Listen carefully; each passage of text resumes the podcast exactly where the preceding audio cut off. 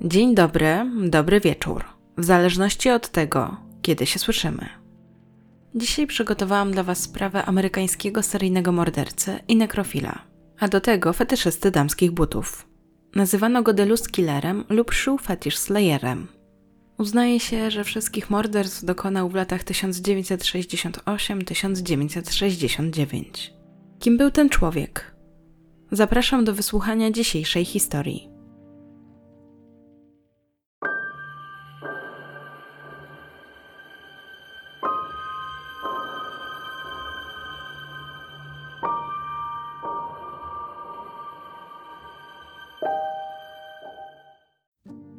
26 stycznia 1968 roku na przedmieściach Portland zaginęła nastolatka. 19-letnia Linda Slowson pracowała na pół etatu w firmie wydawniczej, dla której sprzedawała encyklopedię. W tym celu chodziła od drzwi do drzwi. Gdy jednak nie wróciła do domu, jej rodzice bardzo się zmartwili i zawiadomili policję. Próbowano odtworzyć jej trasę, jednak na tej podstawie nie udało się ustalić, gdzie po raz ostatni Linda była widziana. Jedynym tropem, na jaki natrafili policjanci, był samochód Lindy, który wydawał się być porzucony. Nie dał śledczym natomiast żadnych wskazówek, które mogłyby doprowadzić ich do tego, co przydarzyło się nastolatce. Wyglądało to tak, jakby po prostu zaparkowała samochód, a następnie udała się do pracy, właśnie chodząc od drzwi do drzwi próbowała sprzedawać tę encyklopedię. Nie sposób było ustalić, co jej się przydarzyło. Nie było żadnych śladów walki. Nikt niczego nie widział. Jeśli została porwana, to osoba, która to zrobiła, naprawdę się postarała, żeby nie zostawić po sobie żadnych śladów. Wkrótce śledztwo stanęło w miejscu, a o sprawie Lindy zapomniano, aż do następnego roku. Minęło 10 miesięcy. 23-letnia Jen Whitney wracała do domu od swoich rodziców.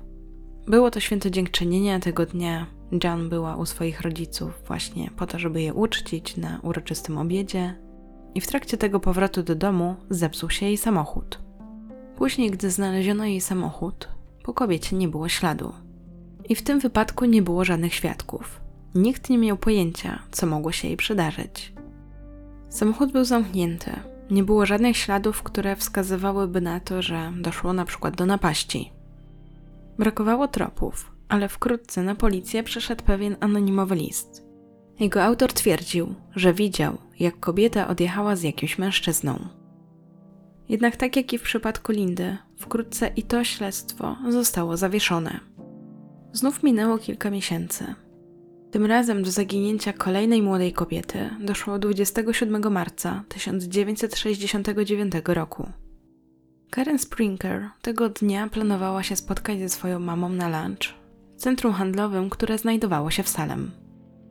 Później udało się trafić na kilka osób, które twierdziły, że widziały kobietę na parkingu przed tym centrum handlowym.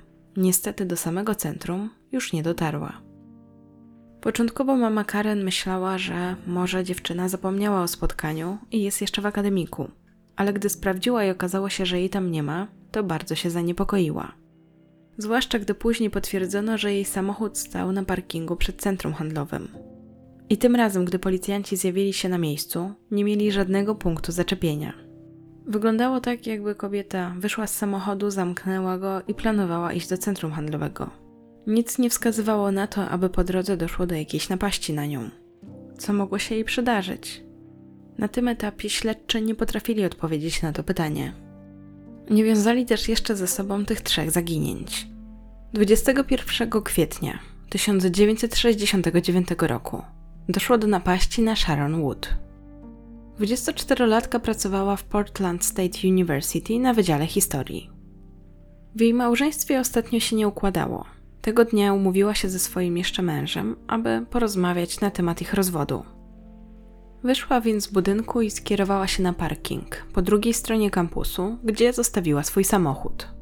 I było to miejsce, gdzie zawsze stawała. Nie było tak, że wyjątkowo tego dnia akurat tu postawiła. Nie, było to właśnie takie miejsce, gdzie normalnie parkowała swój samochód, gdzie czuła się bezpiecznie i nigdy nic jej nie zagrażało. Nie wiedziała jednak, że przez cały ten czas była przez kogoś obserwowana. Gdy była już blisko swojego samochodu, zorientowała się, że chyba ktoś za nią idzie. Dlatego postanowiła, że zawróci tak aby znaleźć się w miejscu, gdzie znów będą jacyś ludzie. Była jednak jeszcze na parkingu, gdy usłyszała za sobą ciężkie kroki. Chciała się schować, ale nie zdążyła. Mężczyzna złapał ją za ramię i odwrócił. Następnie wycelował w nią broń. Powiedział jej wtedy, że tylko krzyknie, a od razu zginie. Kobieta zrobiła to jednak mimowolnie. Jej pierwszą reakcją był właśnie krzyk. Niestety nieznajomy napastnik dosyć szybko zareagował i natychmiast powalił ją na ziemię. Przycisnął też dłoń do jej ust, aby przestała krzyczeć. Wtedy kobieta, walcząc o swoje życie, ugryzła go w dłoń. I zrobiła to na tyle mocno, że aż poczuła smak jego krwi. W tym momencie to mężczyzna wrzasnął. Jego reakcja była natychmiastowa. Drugą ręką złapał ją za włosy i zaczął uderzać jej głową o ziemię. Chwilę po tym, po tych kilku uderzeniach, kobieta straciła przytomność. I pewnie, gdyby nie przypadek, mogłaby też stracić życie. Na szczęście ktoś akurat nadjechał. To wystraszyło napastnika. Niewiele myśląc, mężczyzna zostawił leżącą kobietę, wziął ze sobą pistolet i zaczął uciekać. Chwilę później Sharon odzyskała przytomność. Wtedy zorientowała się, że wokół niej stoi wiele osób, głównie studenci, a po chwili zjawili się także ratownicy pogotowia. Początkowo w ogóle nie wiedziała, co się stało. Potrzebowała chwili, aby sobie przypomnieć, co przed chwilą się właśnie wydarzyło, dzięki czemu mogła później przekazać policjantom opis tego mężczyzny. Przekazała śledczym, że był to dość wysoki mężczyzna, ale przesadzisty. Na oko zbliżał się do czterdziestki. Dodała także, że był krótko ostrzyżonym blondynem. I przekazała jeszcze jedną rzecz, choć nie była pewna, czy faktycznie tak było, czy może coś z jej pamięcią jest nie tak, ale miała wrażenie, że ten mężczyzna miał na sobie damskie ubrania. Przesłuchujący ją policjanci nie wiedzieli jeszcze wtedy, że rozmawiają z kobietą, która przeżyła atak Delus Killera. Kobieta opowiedziała jeszcze policjantom, jak dokładnie wyglądała cała ta sytuacja. Że właśnie mężczyzna ją zaatakował z nienacka. Początkowo krzyknęła, co tylko go zdenerwowało, i wtedy ją zaatakował. W odruchu złapał ją za gardło i lekko przydusił. Wtedy też odnotowała, że był znacznie wyższy od niej. Wiedziała też, że ma z nim niewielkie szanse, ale wierzyła, że musi walczyć. Czuła, że jeśli tego nie zrobi, to po prostu straci życie. Dlatego w międzyczasie jeszcze go kopnęła. Potem doszło między nimi do szamotaniny. Na chwilę też udało jej się chwycić jego broń. W tym czasie zaczęła również krzyczeć, i to właśnie wtedy mężczyzna położył jej dłoń na usta i ona go ugryzła. I to właśnie sprawiło, że chwycił ją za te włosy i zaczął uderzać jej głową o ziemię. Wtedy straciła przytomność. W trakcie późniejszego zeznania przypomniało jej się jeszcze, że mężczyzna miał niebieskie oczy i piegi. Była pewna, że gdyby znów go zobaczyła, od razu by go poznała. Policjanci jednak nie mieli żadnego podejrzanego, który byłby podobny do tego opisu, dlatego nawet nie mieli jej kogo pokazać. Śledztwo znów stanęło w miejscu. Kobieta nie wiedziała także, że przez przypadek sprawiła, że jej napastnik postanowił być ostrożniejszy i zmienić sposób działania. Na tym etapie wciąż jednak nie było wiadomo, że śledczy szukają seryjnego mordercy. A w dniu przesłuchania Sharon trzy kobiety już nie żyły.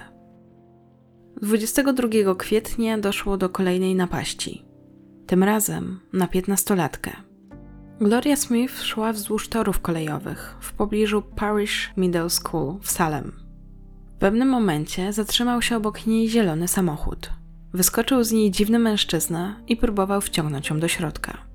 Chciał ją zastraszyć czymś, co wyglądało jak tani plastikowy pistolet. Ale dziewczyna się nie dała, walczyła, krzyczała i w końcu wyrwała się mężczyźnie. Wtedy też całą sytuację zauważyła pewna kobieta, która akurat była w swoim ogrodzie i krzyknęła do mężczyzny. Wsiadł do samochodu i odjechał. Te dwa niepowodzenia sprawiły, że jego żądza porwania i zabicia kolejnej kobiety tylko urosła. Dlatego postanowił zaatakować kolejnego dnia, czyli tym razem 23 kwietnia. Tego dnia 22-letnia Linda Sully przybyła do centrum handlowego w Lloyd w Portland. Przyjechała tam po prezent urodzinowy dla swojego chłopaka. Wiadomo było, że ten prezent kupiła w sklepie jubilerskim i była widziana około godziny 17.30. Niestety, już do swojego samochodu nie wróciła. Co takiego wydarzyło się na parkingu, a może jeszcze w centrum handlowym? Jej bliscy wkrótce zgłosili jej zaginięcie. Policja oczywiście od razu sprawdziła, czy jej samochód stoi na parkingu i faktycznie dalej tam stał. Tak jak w przypadku poprzednich zaginięć, w samochodzie nie znaleziono żadnych śladów, które mogłyby wskazywać, że doszło na przykład do jakiejś napaści.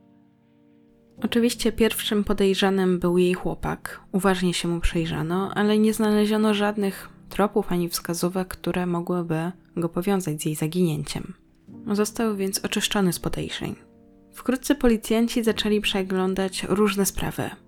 Wtedy zauważyli, że faktycznie w ostatnim czasie zaginęło kilka młodych kobiet.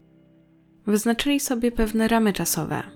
I na tej podstawie zaobserwowali też, że praktycznie większość kobiet znikała w podobnym momencie miesiąca, czyli mniej więcej pod koniec każdego miesiąca. Okoliczności ich zaginięcia były podobne, były w podobnym też wieku. Czy był to przypadek, czy jednak doszło do jakiejś serii porwań? Szukano jeszcze innych powiązań między tymi kobietami, ale niczego takiego nie znaleziono. Wielomiesięczne śledztwo do niczego jednak nie doprowadziło. I pewnie nie doprowadziłoby, gdyby w końcu nie doszło do przełomu. A ten miał miejsce 10 maja 1969 roku. Wtedy to wędkarz zauważył, że coś dziwnego unosi się na powierzchni wody. Postanowił podejść bliżej i się przyjrzeć. Wtedy odkrył, że to ludzkie ciało. Ponieważ były to czasy, gdy jeszcze ludzie nie mieli przy sobie telefonu, to mężczyzna postanowił jak najszybciej pobiec do swojego samochodu i następnie udać się na najbliższą stację benzynową. Dopiero z niej wezwał policję. Ciało znaleziono w rzece Longton. Gdy policjanci przybyli na miejsce, odkryli, że ciało należy do kobiety i że do jej ciała była przywiązana samochodowa skrzynia biegów, tak żeby obciążyć jej ciało, co oczywiście utrudniało jego wyciągnięcie.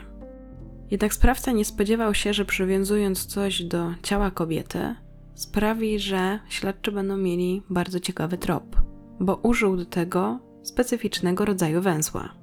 Więc gdy funkcjonariusze to zauważyli, to tak przecięli sznurek, aby właśnie zachować ten węzeł, aby potem mógł stanowić dowód w tej sprawie. Po tym, jak ostrożnie zabrano ciało z wody, specjalna ekipa jeszcze przez dwa dni sprawdzała rzekę, czy przypadkiem nie znajdą się tam inne dowody. I drugiego dnia tych poszukiwań natknięto się na zardzewiały silnik samochodowy, który także był owinięty nylonową linką. Chwilę później okazało się, że do tego silnika przywiązane było drugie kobiece ciało. Ustalono, że pierwsze ciało należało do Lindy Sally, czyli tej kobiety, która zaginęła z centrum handlowego około trzech tygodni wcześniej. Natomiast drugie ciało należało do Karen Springer, czyli trzeciej kobiety, która zaginęła około 6 tygodni wcześniej. Oczywiście to też sprawiło, że jej ciało było już w dosyć zaawansowanym stopniu rozkładu. Mimo tego udało się ustalić, że morderca odciął jej piersi, a w ich miejsce powpychał brązowe papierowe ręczniki, które potem wypełniały jej stanik. I to bardzo zaskakujące, bo jak się później okazało, ten biustonosz wcale do niej nie należał. Odnalezienie jednak tych dwóch ciał sprawiło, że śledcze byli już niemal pewni, że mają do czynienia z seryjnym mordercą. Teraz czas miał ogromne znaczenie, bo widać było, że morderca się rozkręca i trzeba jak najszybciej temu zapobiec. Na podstawie ofiar uznano, że mężczyzna poluje na młode, atrakcyjne kobiety, dobrze ubrane. Większość z nich była studentkami albo pracowała na uniwersytecie. W związku z tym uznano, że należy iść właśnie tropem studentek. I w tym celu śledczy postanowili przesłuchać jak największą liczbę kobiet, by dowiedzieć się, czy któraś z nich czegoś na przykład nie zauważyła, albo czy przypadkiem też nie miała jakiejś takiej niebezpiecznej sytuacji.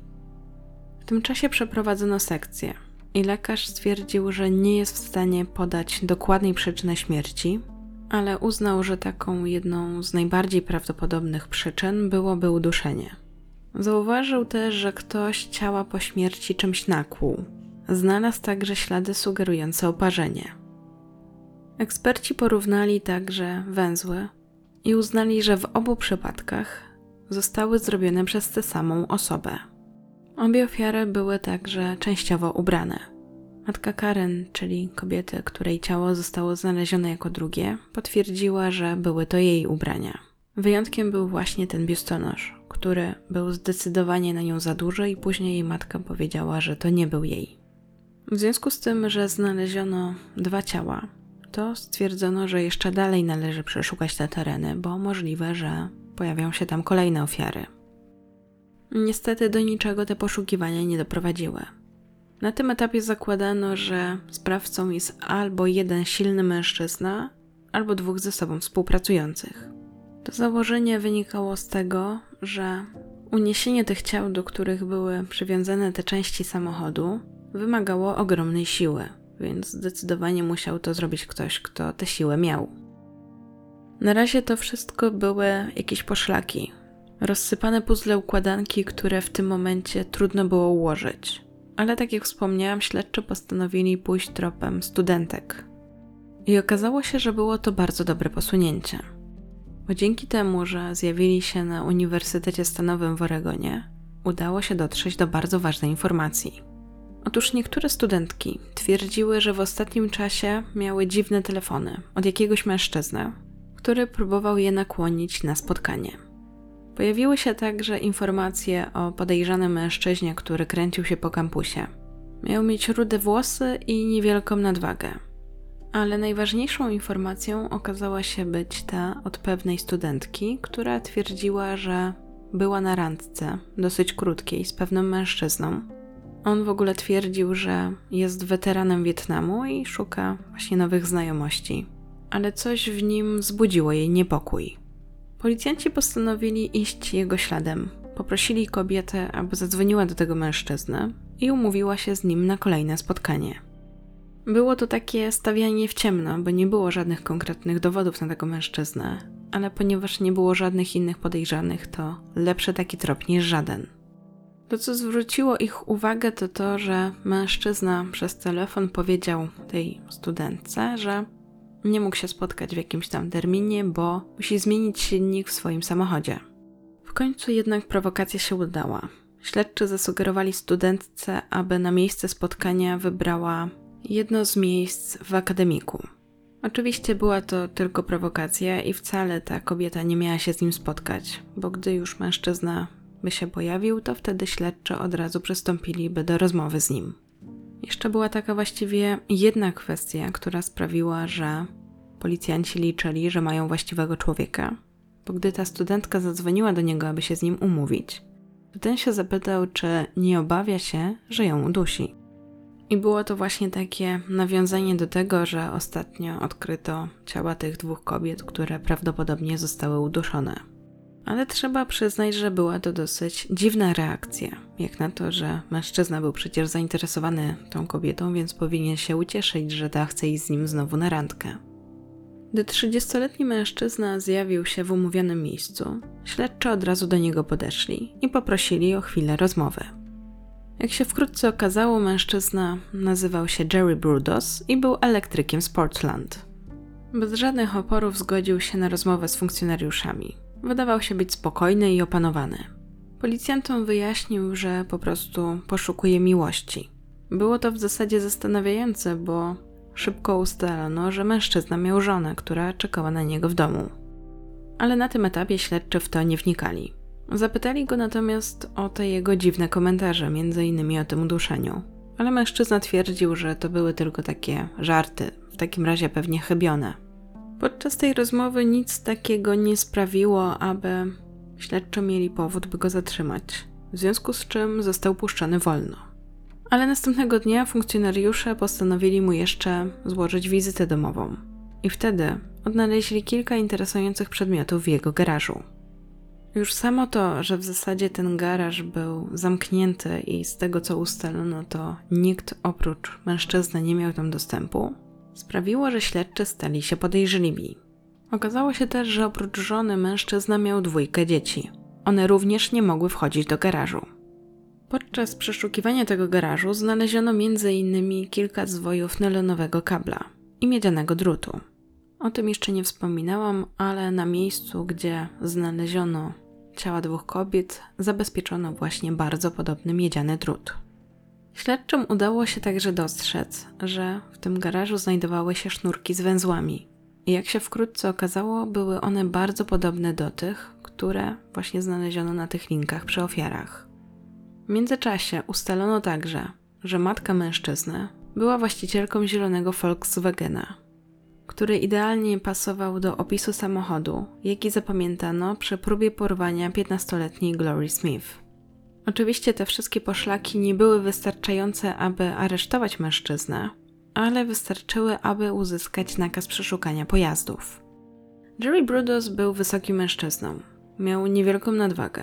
I mimo tego, że był podejrzewany przez śledczych o popełnienie zbrodni, to zachowywał się cały czas bardzo spokojnie, jakby nie miał nic do ukrycia. To oczywiście policjantom od razu dało do myślenia, bo albo faktycznie był niewinny, albo wydawało mu się, że jest sprytny i przez to był arogancki, a może nie miał wyrzutów sumienia. Śledczy zanotowali sobie w pamięci, że trzeba właśnie jeszcze sprawdzić jego przeszłość. Jak wspomniałam, w międzyczasie otrzymali także zgodę na przeszukanie jego pojazdów. Okazało się, że ich wnętrze zostało dokładnie umyte. Oczywiście sprawiło to, że śledczy mieli od razu jakieś podejrzenia, ale mężczyzna miał na to całkiem logiczne wyjaśnienie. Ale w końcu pojawiło się coś, co sprawiło, że Jerry nie miał na to żadnej odpowiedzi i nie mógł tego w żaden sposób uzasadnić. A mianowicie postanowiono zapytać tę piętnastolatkę, której udało się uniknąć porwania, czy to właśnie ten mężczyzna był tym, który wtedy ją zaatakował. Dziewczyna potwierdziła. To sprawiło, że śledczy nie mieli już żadnych wątpliwości i mogli aresztować Jerry'ego Brudosa. Wszystkie właśnie te poszlaki, które do tej pory udało się na mężczyznę znaleźć, plus zeznania tej piętnastolatki sprawiły, że mężczyzna został zatrzymany. I taka dygresja, to co było właściwie zaskakujące, to później ustalono, że w tym dniu, w którym został zatrzymany, miał na sobie damskie majtki. I ogólnie to, co jest ważne, to na początku został zatrzymany tylko właśnie za napaść na tę piętnastolatkę. Wynikało to z tego, że po prostu jeszcze nie było wystarczających dowodów, aby powiązać go z tymi zbrodniami i tym sposobem śledczy chcieli sobie kupić czas. Mężczyzna był następnie przesłuchiwany. Towarzyszył mu również prawnik, który przekazał mu, żeby może najlepiej się nie odzywał na tym etapie, ale Jerry w końcu uznał, że on porozmawia ze śledczymi i przyznał się do winy. W związku z czym 3 czerwca do tych zarzutów odnośnie porwania piętnastolatki dołączono także trzy zarzuty morderstwa. Dlaczego trzy, a nie cztery? Wynikało to z tego, że po prostu w przypadku pierwszej ofiary, czyli tej Lindy, która sprzedawała encyklopedię, niestety nie znaleziono żadnych dowodów ani jej ciała. Jerry, przyznając się do zbrodni, które popełnił, od razu podał śledczym wszystkie szczegóły. To właśnie wtedy też zauważono, że bardzo lubi opisywać swój fetysz butów, majtek i staników. Gdy mówił o tych częściach garderoby, od razu widać było u niego podekscytowanie. Łącznie mężczyzna przyznał się do czterech zabójstw. Od stycznia 1968 roku do kwietnia 1969 roku. Do tego przyznał się jeszcze do kilku napaści na kobiety. Większość informacji, jakie mamy o tym, jak wyglądały te morderstwa, pochodzi właśnie z jego zeznań, które łącznie trwały trzy dni. To, co rzuciło się w oczy przesłuchującym go policjantom, to to, że wydawało się, że mężczyzna w ogóle nie odczuwa żadnych wyrzutów sumienia i nie ma żadnego poczucia winy. Jednocześnie nie było tak, że nie ma w sobie żadnych emocji, bo gdy opisywał to, jak myśli teraz o swojej żonie i swoich dzieciach, to wtedy wykazywał jakieś współczucie i to, że się na przykład o nich martwi. Oprócz tego, że przyznał się do zabicia tych kobiet, to także podkreślił, że je okaleczył i że potem jak to zrobił, to właśnie wrzucał ich ciała do rzeki. Na podstawie jego zeznań ustalono, że właśnie między innymi pierwszej ofierze odciął lewą stopę, dwóm kolejnym piersi. Po wszystkim też fotografował to, co zrobił, a także uprawiał z nimi seks już po ich śmierci. 27 lipca 1969 roku odkryto jeszcze ciało Jany. Ono również zostało czymś obciążone, tak aby właśnie było trudniej je odnaleźć. Jedynie nie odnaleziono ciała pierwszej ofiary. Kim był Jerry? Jerry, a dokładniej Jerome Henry Brudos, urodził się 31 stycznia 1939 roku w południowej Dakocie. Był najmłodszy i miał trzech starszych braci.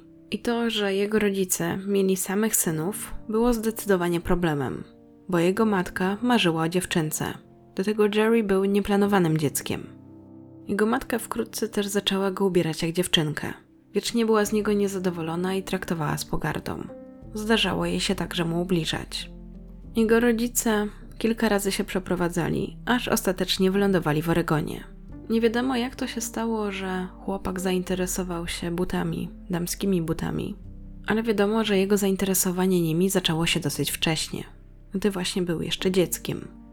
Jako pięciolatek znalazł na wysypisku szpilki i postanowił je zabrać do domu, co bardzo nie spodobało się jego mamie. Gdy zobaczyła go z tymi butami, to wpadła w złość i zaczęła krzyczeć, że ma je zabrać i z powrotem wywalić na śmietnik. Chłopiec jakoś próbował ukryć te buty przed matką, ale ta się dowiedziała i wtedy je spaliła. To wydarzenie wywarło duży wpływ na chłopca. Od tamtego momentu damskie buty na tyle go fascynowały, że potem już gdy dorastał i stał się nastolatkiem, to napadał na kobiety, doprowadzał do ich nieprzytomności, a następnie zabierał ich buty. Reakcja jego matki sprawiła, że chłopiec zaczął myśleć, że w butach jest coś zakazanego, a to tylko bardziej go fascynowało, ciekawiło. Zakazany owoc smakował najlepiej. Pierwszej takiej kradzieży butów dopuścił się jeszcze w przedszkolu. Zabrał je jednej z opiekunek z jej biurka. Został jednak na tym przyłapany, za co otrzymał naganę. Zaczął się też fascynować damską bielizną. Między 8 a 12 rokiem życia jeszcze dwukrotnie się przeprowadził wraz z całą rodziną. Gdy przez pewien czas mieszkali w Grand Pass, to ich sąsiadami były dwie nastolatki. Jerry zakradał się do ich pokoju i bawił ich ubraniami. Niektóre z nich zabierał ze sobą. Przyznał się dopiero do tego po latach, gdy już był w więzieniu. Gdy chłopak dorastał, jego mama zaczęła okazywać obrzydzenie do wszystkiego, co miało jakikolwiek charakter seksualny. Była na przykład taka sytuacja, że gdy Jerry zaplamił swoje prześcieradła, to musiał je prać ręcznie, od razu. Jako nastolatek, w związku ze swoimi dziwnymi zachowaniami, kilka razy trafił do szpitala psychiatrycznego. Jednym z takich zachowań było to, że właśnie czuł coraz większe podniecenie seksualne w związku z butami, gdy miał właśnie z nimi do czynienia.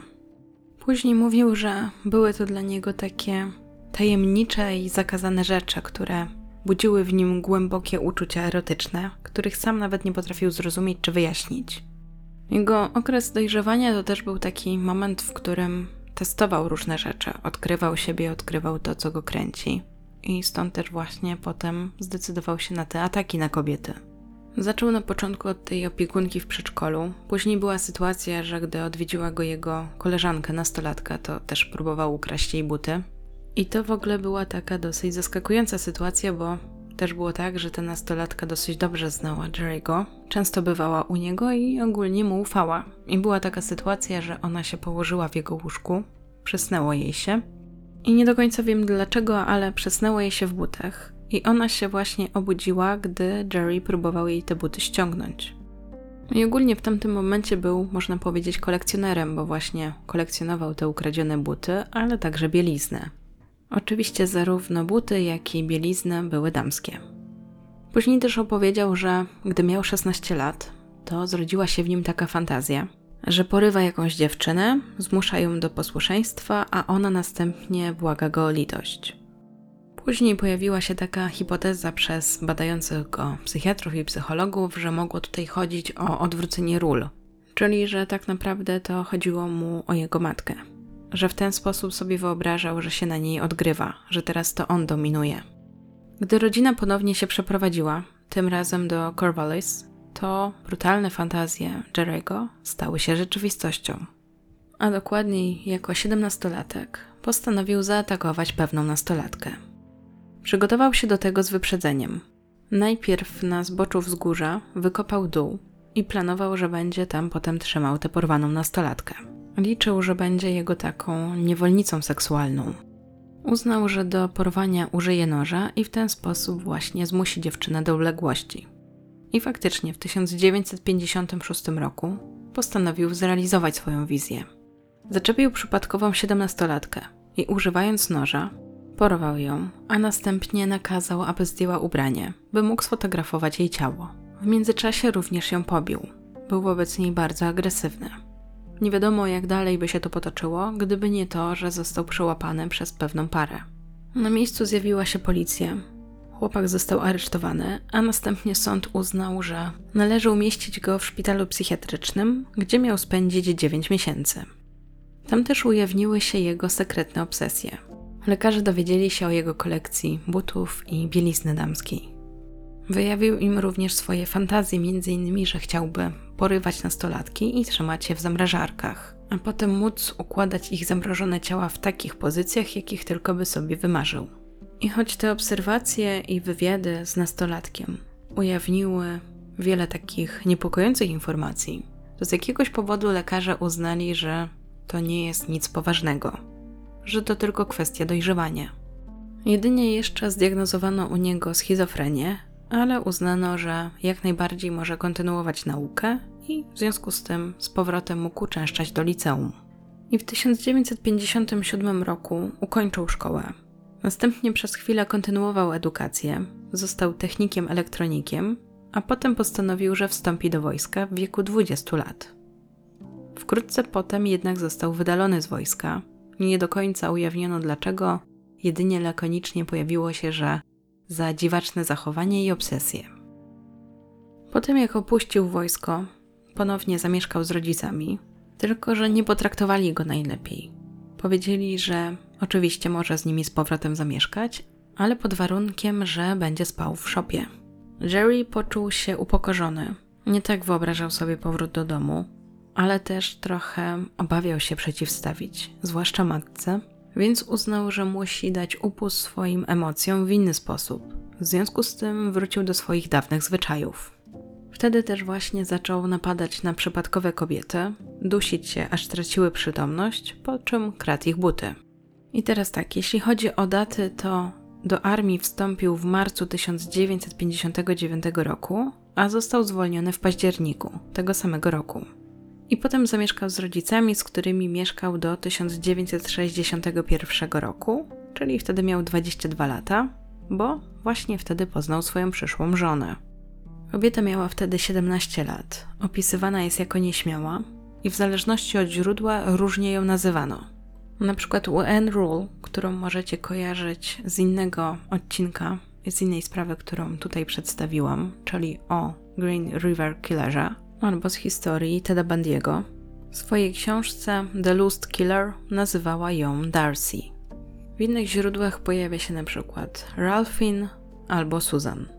I ogólnie ich relacja była bardzo specyficzna. Być może to, że dziewczyna była niedoświadczona, że była dużo młodsza, sprawiło, że szybko przystosowała się do swojego męża. Między innymi słuchała go w tym, że skoro zakazał jej gdzieś wchodzić, to tam nie wchodziła. Przykładem był strych czy jego garaż. Ale bardziej zaskakujące było to, że na przykład w domu miała chodzić nago, tylko w szpilkach i też na to przystała. Zatem wszystkie prace domowe normalnie miała wykonywać bez ubrania. Nie było w ogóle mowy na jakieś odstępstwa i kobieta się nie buntowała. Wkrótce doczekali się także dwójki dzieci. Córkę mieli w 1962 roku, czyli rok po tym jak wzięli ślub, a syna w 1967. Zanim się osiedlili, to przeprowadzali się kilka razy, aż ostatecznie ustalili, że zamieszkają w Portland, w Oregonie. Jerry też tam otrzymał pracę jako technik radiowy. I wydaje się, że przez długi czas to, że miał żonę, sprawiało, że trochę się uspokoił, zwłaszcza, że ona spełniała gdzieś jego życzenia i fantazje. Ale problem pojawił się wtedy, gdy spojrzymy właśnie na to, jak to wyglądało datami, gdy kobieta odmówiła współżycia dalszego, a wydarzyło się to po narodzinach drugiego dziecka, czyli przypomnę 67 rok. A jak przypomnimy sobie, kiedy miał miejsce pierwszy atak, czyli w styczniu 1968 roku, to można zakładać pewną zależność. Choć też psychologowie wskazywali na to, że po prostu narodziny drugiego syna sprawiły, że coś się w głowie Jerry'ego zmieniło. Na pewno istotne też było to, że jego żona odmówiła mu możliwości bycia przy porodzie syna. Mniej więcej też w tym momencie mężczyzna zaczął narzekać na migrenę oraz omdlenia. Potem tłumaczył, że te objawy pomagały mu łagodzić właśnie te napady. Jak kradł te buty i bieliznę, to go tak trochę uspokajało. I też właśnie jakoś tak to się zbiegło w czasie, że niedługo po narodzinach swojego syna mężczyzna zauważył pewną kobietę, która szła w szpilkach i postanowił, że ją napadnie. Dlatego też śledził ją kilka godzin i czekał na odpowiednią okazję. W końcu kobieta wróciła do domu, a on postanowił wejść za nią. Jego plan był prosty. Miał tylko zajrzeć do jej domu, chwycić szybko buty i uciec z nimi. Ale niestety kobieta zorientowała się, że coś jest nie tak i skonfrontowała się z nim. Więc wtedy on na nią napadł, a następnie, gdy straciła przytomność, to wykorzystał ją seksualnie. I zakłada się, że to był jego taki pierwszy atak, gdzie właśnie doszło też do tej napaści seksualnej. I później trochę można powiedzieć, że się rozkręcił, bo coraz częściej pozwalał sobie na to, żeby włamać się do kogoś, a dokładniej do domu, w którym mieszkała jakaś kobieta, i następnie kradł albo jej buty, albo bieliznę.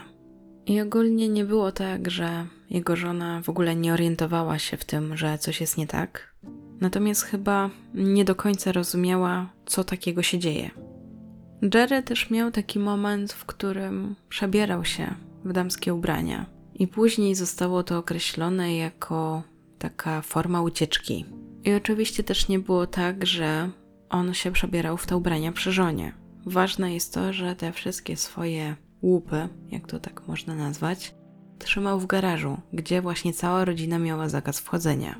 Założył tam nawet domofon, więc jeżeli ktoś coś od niego chciał, to musiał zadzwonić tym domofonem. Nie było opcji w ogóle wejścia do tego garażu. I ogólnie, jak to bywa w takich przypadkach, przez znajomych i rodzinę był oceniany bardzo pozytywnie.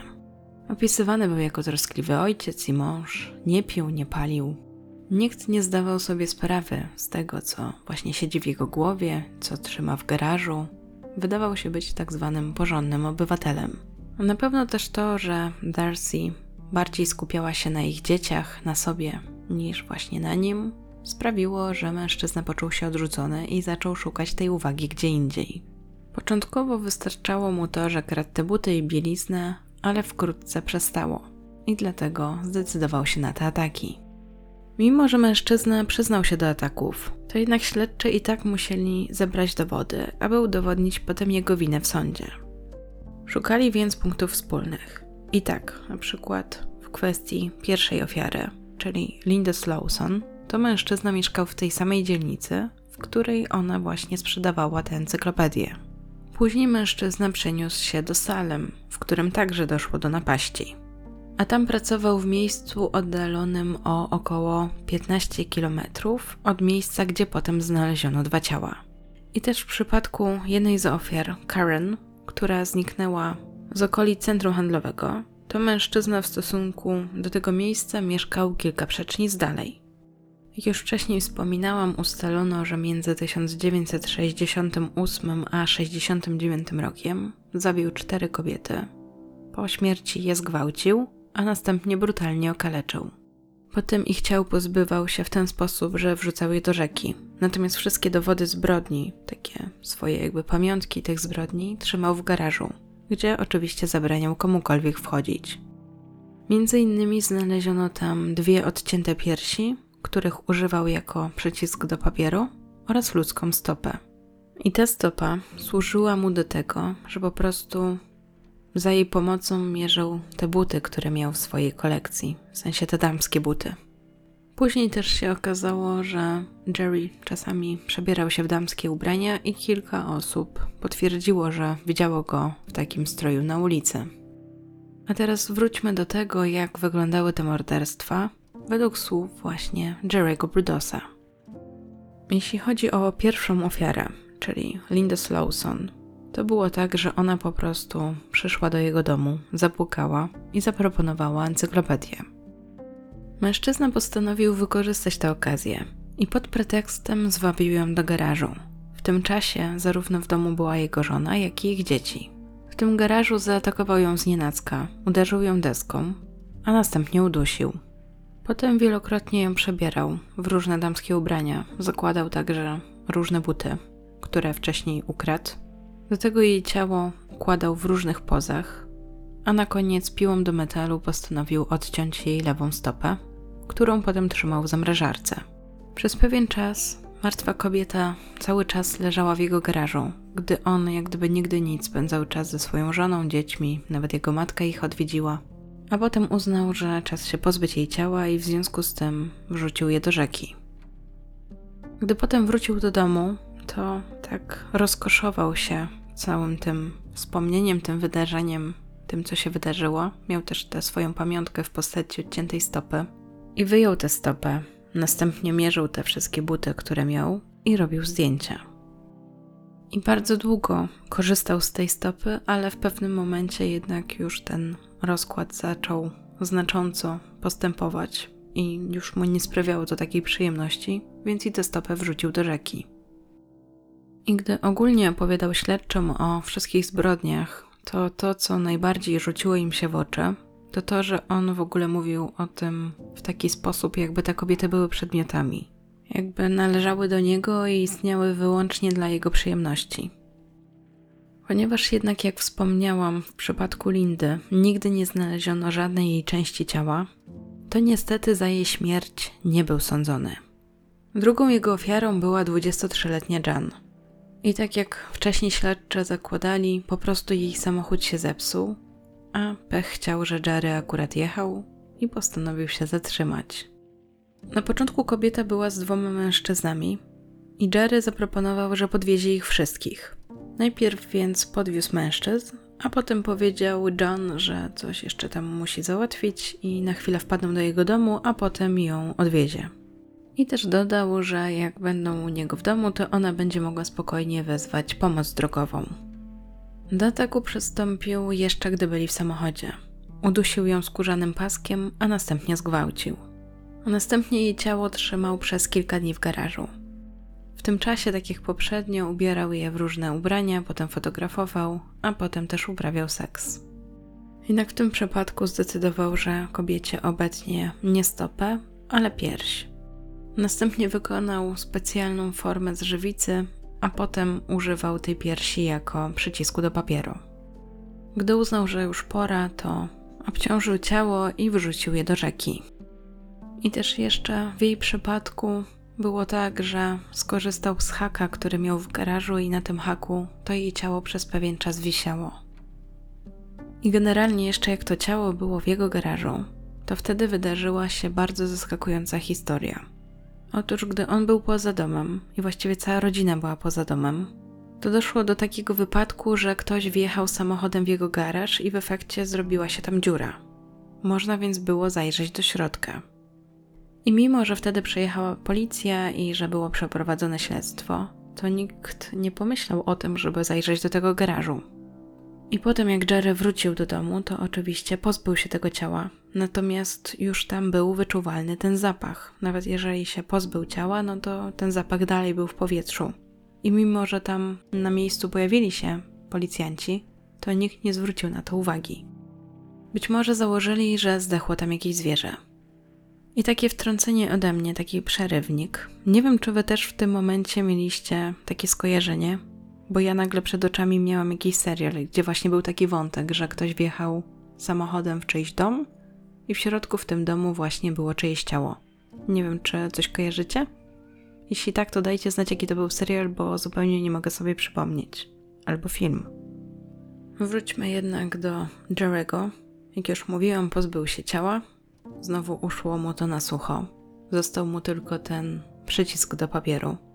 Ale w pewnym momencie też się zorientował, że źle go zrobił. Więc uznał, że podejmie wkrótce kolejną próbę. Kolejną jego ofiarą, trzecią, była Karen, która właśnie została uprowadzona z parkingu przed centrum handlowym. Kobieta była tam umówiona na lunch ze swoją matką. Za pomocą pistoletu zmusił ją, aby wsiadła do jego samochodu. Następnie udali się prosto do jego domu, gdzie ją zgwałcił i zmusił, aby przebrała się w ubrania, które dla niej wybrał. Potem ją zabił, a jej ciało powiesił na haku. W jej przypadku odciął obie piersi i z nich także zrobił przyciski do papieru. Również jej robił zdjęcia, które potem oglądał i wspominał sobie, odtwarzał wszystkie te wydarzenia. Po tym jak odciął jej piersi, to założył jej za duży biustonosz, a do środka tego biustonosza włożył jej ten brązowy papier. I to wynikało z tego, że po prostu nie chciał, żeby potem zabrudziła mu samochód krwią. No i też przy okazji trochę chciał wypchać ten stanik. Gdy już uznał, że nie potrzebuje jej ciała, to również je obciążył, a następnie wrzucił do rzeki. Czwarta ofiara, Linda Sally, również została uprowadzona z parkingu spod centrum handlowego. Mężczyzna zabrał ją następnie do swojego garażu, gdzie ją zgwałcił, potem udusił i następnie znów obcował z jej zwłokami. Tym razem jednak uznał, że nie odetnie jej piersi, bo jak to później wytłumaczył, były zbyt różowe. Zamiast tego uznał, że porazi ją prądem elektrycznym i będzie obserwował reakcję jej ciała, ale nie spodobało mu się to. Jeśli chodzi o to, jak przekonał Lindę, aby z nim poszła, to w tym wypadku zachował się zupełnie inaczej, bo udawał policjanta. Pokazał jej fałszywą odznakę i powiedział, że jest podejrzewana o kradzież w sklepie i musi z nim pójść. Następnie pojechali do jego domu, Wziął ją do garażu, tam ją związał i jak gdyby nigdy nic, wyszedł i poszedł do swojej rodziny zjeść z nią obiad. Po wszystkim, tak jak i w przypadku poprzednich ofiar, obciążył jej ciało i wrzucił do rzeki. 2 czerwca 1969 roku Jerry został w pierwszej kolejności oskarżony o morderstwo pierwszego stopnia Karen Sprinker, czyli swojej trzeciej ofiary. Początkowo był przekonany, że w jego garażu policja nic nie znajdzie, bo wcześniej poprosił Darcy, aby spaliła wszystkie rzeczy, jakie tam znajdzie.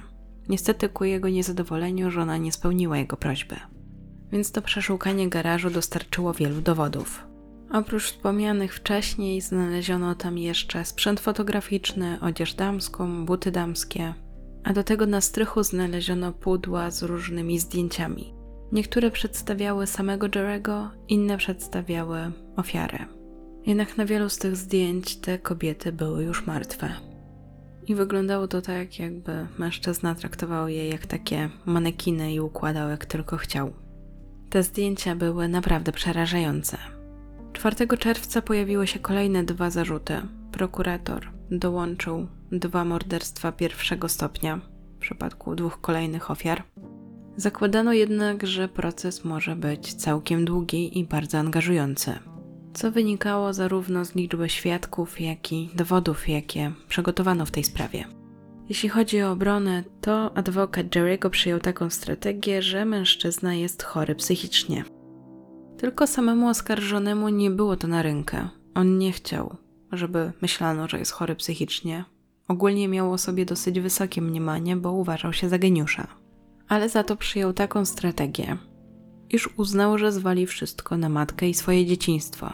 Chciał przekonać przysięgłych, że to wina jego matki, że źle go traktowała i dlatego on wyrósł na taką osobę. Przypomniał też, że w 1967 roku uległ wypadkowi, podczas gdy naprawiał urządzenie elektryczne, to poraził go prąd. I było to tak mocne, że aż zwaliło go z nóg i od tej pory cierpiał na silne bóle głowy więc twierdził, że w związku z tym nie był w stanie się kontrolować. Opowiadał też o swoich fantazjach. Mówił, że gdyby w szpitalu go potraktowali poważnie, gdyby go wyleczyli, to by pewnie można było uniknąć tych wszystkich zbrodni, że on za siebie nie odpowiada. Z boku wyglądało to jednak tak, jakby był bardzo arogancki i w ogóle nie okazywał wyrzutów sumienia. Oceniało go siedmiu psychiatrów. I choć przyznali, że faktycznie zauważają u niego jakieś zaburzenia osobowości, to jednak ich zdaniem mężczyzna doskonale wiedział, co jest dobre, a co złe i może odpowiadać za swoje czyny. W międzyczasie mężczyzna zmieniał zdanie i raz przyznawał się do winy, potem nie przyznawał, potem znowu przyznawał. Choć jak już mówiłam, ostatecznie uznano, że może zostać skazany tylko za trzy morderstwa, mimo że przyznał się do czterech, dlatego że w przypadku jednej z ofiar nie było wystarczających dowodów. Również nie znaleziono jej zdjęcia w jego kolekcji. W międzyczasie aresztowano również Darcy, którą początkowo oskarżono o współudział. Pojawiła się jedna kobieta, sąsiadka, która twierdziła, że widziała, jak Darcy pomagała Jeremu. Ale potem się okazało, że te zeznania nie były prawdziwe i nie było żadnych dowodów na to, że jego żona faktycznie brała w tym udział, więc ostatecznie została uniewinniona. A w 1970 roku zdecydowała się na rozwód i zmieniła nazwisko, a potem przeprowadziła z dziećmi w miejsce, które oczywiście nie zostało podane do wiadomości publicznej. Według Enrule, która napisała książkę na temat tej sprawy, ona również była ofiarą. 28 czerwca 1969 roku Jerry ostatecznie przyznał się do trzech morderstw, a w związku z tym został skazany na trzy kolejne wyroki dożywocia. I potem, jak już trafił do więzienia, to pisał do różnych firm obuwniczych, aby wysłały mu właśnie katalogi z butami. W związku z czym miał potem w swojej celi stosy katalogów z butami damskimi. Twierdził, że dla niego to jest taki substytut pornografii. Przebywając w więzieniu, składał też liczne apelacje.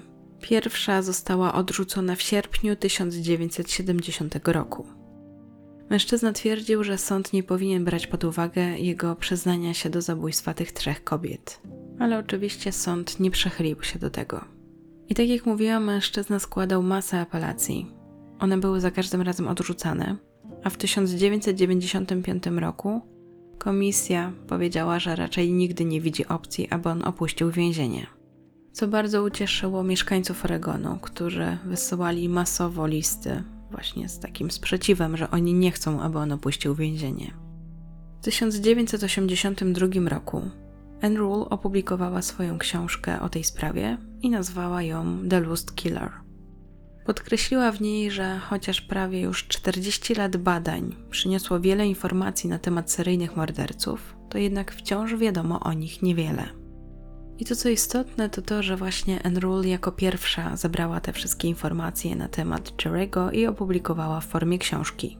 Powiedziała też, że jej celem przy pisaniu tej książki było to, że bardzo chciała coś dodać do badań psychiatrycznych, zgłębiając właśnie jego postać.